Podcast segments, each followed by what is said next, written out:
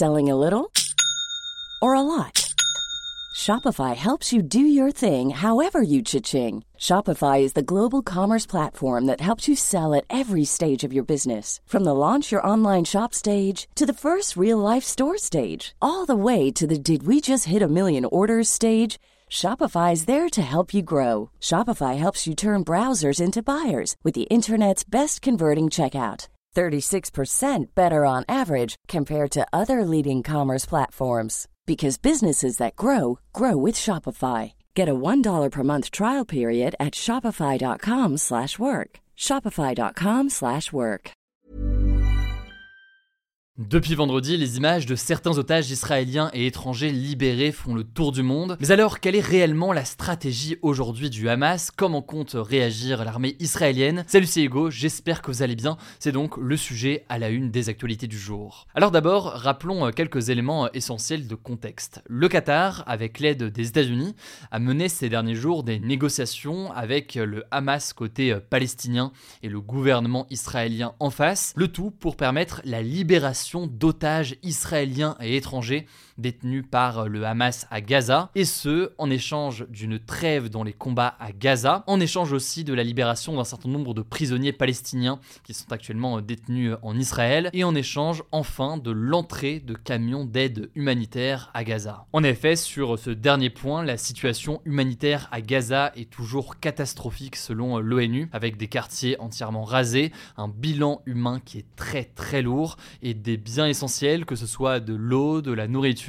des médicaments ou encore du carburant, qui manquent terriblement pour venir en aide à la population. Alors, concernant les otages, depuis vendredi, cinquante-huit personnes retenues par le Hamas dans la bande de Gaza ont été libérées, dont dix-huit, en grande majorité des Thaïlandais, qui ne faisaient pas partie de l'accord de base négocié entre Israël et le Hamas, sachant qu'il faut noter que en tout, c'est près de deux cent quarante otages qui sont retenus depuis l'attaque terroriste du Hamas du sept octobre, avec parmi ces otages un très grand nombre de civils, y compris des très jeunes enfants kidnappés donc lors de cette attaque. Alors, en échange de ces premières libérations, Israël a libéré de son côté cent dix-sept prisonniers palestiniens qui étaient détenus dans des prisons israéliennes. Dans la liste des prisonniers palestiniens potentiellement libérables, la plupart ont entre seize et dix-huit ans, le plus jeune a quatorze ans. Ils sont accusés d'atteinte à la sûreté de l'État israélien, de crimes ou encore de jets de pierre selon C N N. Je vous renvoie aux actualités du jour qu'on a postées la semaine dernière concernant le contexte de détention de ces Palestiniens ainsi que le profil de ces différents Palestiniens. Ce n'est pas le sujet ici, mais on en a parlé la semaine dernière dans le format des actus du jour. Mais alors, que sait-on exactement des conditions de détention de ces otages israéliens et étrangers à Gaza par le Hamas? Alors, les personnes concernées n'ont pas forcément beaucoup parlé ces derniers jours, mais leurs proches ont commencé à faire quelques déclarations dans les médias. Les otages étaient donc retenus dans des tunnels, on en a beaucoup parlé ces derniers jours, mais le Hamas utilise massivement des tunnels à Gaza. Ils se retrouvaient donc totalement coupés du monde extérieur, sans lumière du jour et surveillés par des membres armés du Hamas. La plupart ont déclaré avoir été nourris en majorité de riz et de pain pita, mais ils ont expliqué que les repas étaient très irréguliers. Deux ex-otages ont notamment raconté qu'elles ont perdu près de sept kilos au cours du mois et demi de captivité. Certains ont aussi raconté que les membres du Le Hamas leur ordonnait de chuchoter et les menaçait parfois en mimant des égorgements. Le vingt-quatre octobre dernier, une Israélienne de quatre-vingt-cinq ans, Yochved Lifshitz, tout juste libérée par le Hamas, s'était exprimée sur sa captivité pendant près de deux semaines. Elle avait raconté avoir, je cite, « traversé l'enfer » lors de son enlèvement en étant frappée avec un bâton, puis une fois arrivée à Gaza, avoir été bien traitée selon elle par ses ravisseurs, qui s'étaient assurés toujours selon elle qu'elle n'ait besoin de rien. Une déclaration, il faut le noter, qui avait été effectuée alors que son mari est a priori toujours retenu en ce moment par le Hamas. Et à noter, puisque l'on parle ici de témoignages, que ce week-end, une jeune femme qui était au festival Tribe of Nova qui se déroulait en Israël lors de l'attaque du sept octobre a notamment raconté au journal Le Parisien avoir été violée et mutilée par des terroristes du Hamas lors de l'attaque. Elle est aujourd'hui paralysée de la jambe et totalement traumatisée, estimant même qu'elle est, je cite, morte de l'intérieur. C'est un témoignage de violence sexuelle parmi d'autres depuis cette attaque du sept octobre, la police israélienne a déclaré avoir recueilli plusieurs indices et témoignages qui attestent que des viols et des mutilations génitales ont été commis sur des femmes par le Hamas. Si jamais vous voulez en savoir plus sur le témoignage donc de cette jeune femme, je vous mets le lien directement en description. Mais alors, si on revient au sujet de cette libération d'otages, quelle est exactement la stratégie du Hamas et pourrait-il y avoir d'autres otages libérés ? Eh bien, on ne sait pas ce qu'il va se passer pour l'instant. La trêve doit officiellement s'arrêter ce mardi à six heures du matin heure française, mais les deux camps tentent de la prolonger, vous allez voir pourquoi. Le Qatar espère prolonger la trêve de deux jours, et selon un certain nombre de médias, l'accord de trêve pourrait être prolongé dix jours au maximum. En gros, à chaque fois que dix otages supplémentaires sont libérés, eh bien la pause peut être prolongée de vingt-quatre heures. Ce qui est sûr, c'est que cette pause et cet arrêt temporaire des combats profite au Hamas. Ça lui permet en effet de se réorganiser à Gaza. Il y a par exemple une suspension de la surveillance aérienne par l'armée israélienne à Gaza pendant six heures chaque jour. Beaucoup d'experts estiment que ces six heures par jour sans surveillance israélienne peuvent être le moment donc pour le Hamas de se réorganiser, et ce alors que l'armée israélienne a mené des bombardements et un assaut très important sur Gaza ces derniers jours. Cela dit, c'est quand même très difficile de savoir ce qu'il se passe du côté du Hamas puisqu'il ne communique pas sur ses pertes et les seules images qui sont diffusées par le mouvement sont assez difficiles à dater et à vérifier. L'armée israélienne de son côté affirme avoir tué plusieurs milliers de combattants du Hamas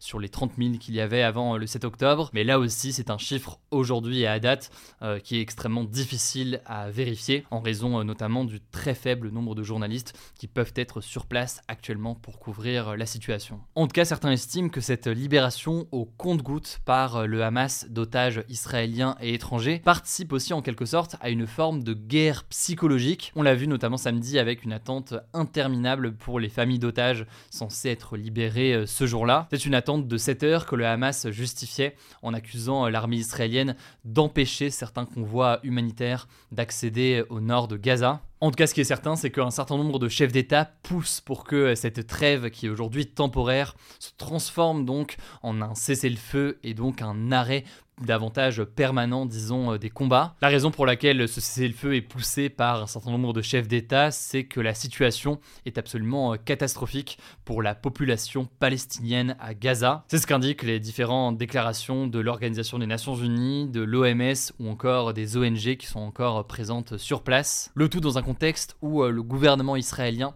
affirme vouloir détruire le Hamas et où, eh bien, depuis plusieurs semaines, Israël a imposé un siège sur Gaza, bombarde aussi très massivement le territoire, faisant des milliers de morts, dont de très nombreux civils et des milliers d'enfants, selon des chiffres rapportés par l'UNICEF. Alors on peut noter que ce cessez-le-feu, il est porté notamment par Emmanuel Macron aujourd'hui, mais cependant, le Premier ministre israélien Benjamin Netanyahou continue de répéter que l'offensive israélienne se poursuivra, je cite, jusqu'à la victoire. Autrement dit, aujourd'hui, du côté du gouvernement israélien, il n'est absolument pas question eh bien, d'amener un cessez-le-feu sur la table pour le moment. Dans tous les cas, évidemment, on va continuer à suivre l'évolution de la situation. En fin de journée, le Qatar a annoncé une prolongation de la trêve de deux jours. On ne connaît pas encore les modalités à l'heure où je tourne ces actualités du jour, mais le Hamas a déjà déclaré qu'il préparait une nouvelle liste d'otages. Par ailleurs, des sources ont indiqué aux médias médias européens et B F M T V que des otages français pourraient être libérés dès ce lundi soir. Maintenant, évidemment, au moment où on enregistre, tout cela est incertain et il faudra donc voir ce qu'il en est réellement dans les prochaines heures. Je vous laisse avec Léa pour les actualités en bref et je reviens juste après. Merci Hugo et bonjour à tous. On commence avec cette actu. Trois ans après l'assassinat du professeur d'histoire-géographie Samuel Paty, un premier procès concernant l'affaire s'est ouvert ce lundi à Paris. Six anciens collégiens vont être jugés pour leur implication dans le meurtre du professeur. Concrètement, cinq d'entre eux seront jugés pour association de malfaiteurs en vue de préparer des violences aggravées. Ils sont accusés d'avoir désigné Samuel Paty à son tueur contre de l'argent. La sixième accusée sera jugée pour dénonciation calomnieuse car elle avait affirmé que Samuel Paty avait demandé aux élèves musulmans de la classe de sortir de la classe avant de montrer les caricatures de Mahomet alors qu'elle n'avait en fait pas assisté au cours. A noter que les six adolescents étaient mineurs au moment des faits, donc le procès se tiendra à huis clos jusqu'au huit décembre. Le procès des huit suspects majeurs aura lieu fin deux mille vingt-quatre. Deuxième actu, une semaine après la mort de Thomas, seize ans, à Crépol dans la Drôme, des manifestations de membres de l'extrême droite ont eu lieu dans plusieurs villes de France ce week-end. Par exemple, près de quatre-vingts militants d'extrême droite, dont certains membres de groupes néo-nazis, selon les médias OUEST-FRANCE et STREETPRESS, ont défilé cagoulés ce samedi soir à Romans-sur-Isère, dans la Drôme, je cite, pour en découdre, selon la préfecture. Ils ont notamment scandé « La France nous appartient ». L'un d'entre eux a été tabassé et blessé, selon le préfet. La police a placé dix-sept personnes en garde à vue. En plus des manifestations, des tags anti-musulmans ont été découverts sur les murs de la mosquée de Cherbourg-en-Cotentin, en Normandie, et une mosquée de Valence, dans la Drôme, a reçu une lettre de menace où il est écrit « Un bon musulman est un musulman mort, justice pour Thomas », selon l'A F P. Par ailleurs, treize individus qui appartiennent à des mouvances d'ultra-droite et néo-nazis, dont sept sont fichés S, ont été arrêtés ce samedi en flagrant délit à Paris, alors qu'ils taguaient des croix gammées au sol. Troisième actu, la stratégie nationale biodiversité du gouvernement a été présentée ce lundi par la première ministre Elisabeth Borne. Elle est composée de quarante mesures qui visent, je cite, à stopper l'effondrement du vivant et à restaurer la nature d'ici à deux mille trente. Alors, il s'agit de la troisième stratégie nationale biodiversité, mais les objectifs des deux premières n'ont pas été atteints. Parmi les quarante mesures, on retrouve l'objectif de planter un milliard d'arbres d'ici à deux mille trente, de construire des îlots de fraîcheur dans les écoles, donc des zones où la température est plus basse grâce à la présence d'espaces verts ou d'eau par exemple, ou encore de réduire la pollution sonore sous-marine qui dérange en particulier les cétacés et les phoques. À noter qu'en octobre, le Comité national de la biodiversité Biodiversité, un organisme qui réunit des scientifiques, des collectivités et des O N G, avait jugé la première version du plan, je cite, partielle et perfectible. Quatrième actu, il pourrait bientôt y avoir deux zones de vacances scolaires au lieu de trois. L'idée est en tout cas discutée par la commission consacrée au calendrier scolaire, selon le journal Les Échos. Cette commission, qui regroupe des syndicats enseignants et des associations de parents et d'élus, serait majoritairement favorable à l'idée d'alterner entre sept semaines de cours et deux semaines de vacances. Actuellement,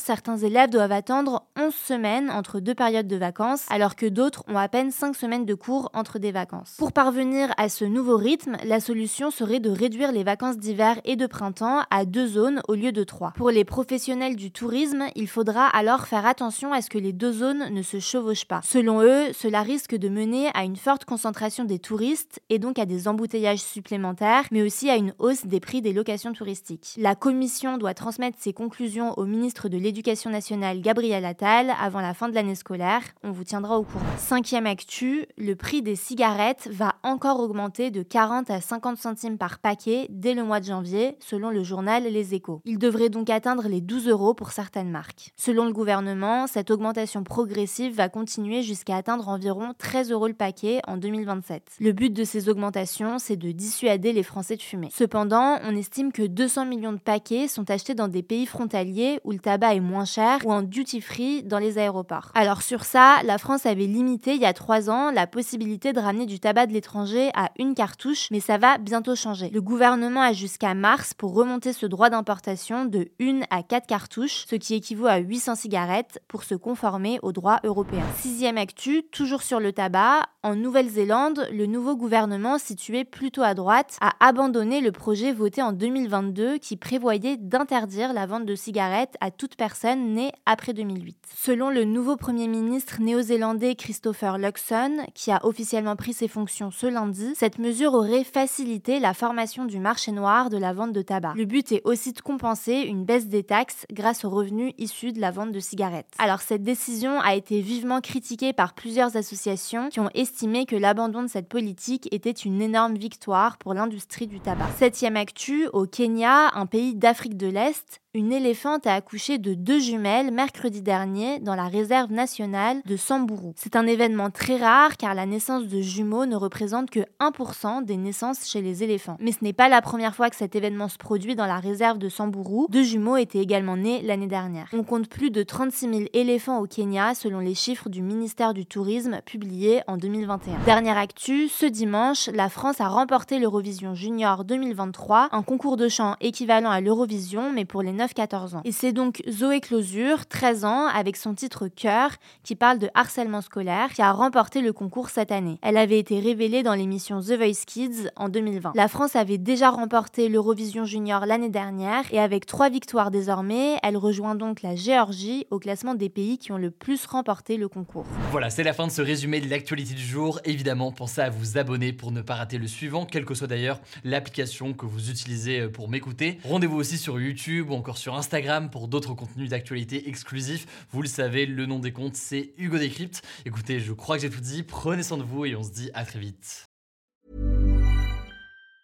Mom deserves the best, and there's no better place to shop for Mother's Day than Whole Foods Market. They're your destination for unbeatable savings, from premium gifts to show-stopping flowers and irresistible desserts. Start by saving thirty-three percent with Prime on all body care and candles. Then get a fifteen-stem bunch of tulips for just nine ninety-nine each with Prime. Round out Mom's menu with festive rosé, irresistible berry chantilly cake, and more special treats. Come celebrate Mother's Day at Whole Foods Market.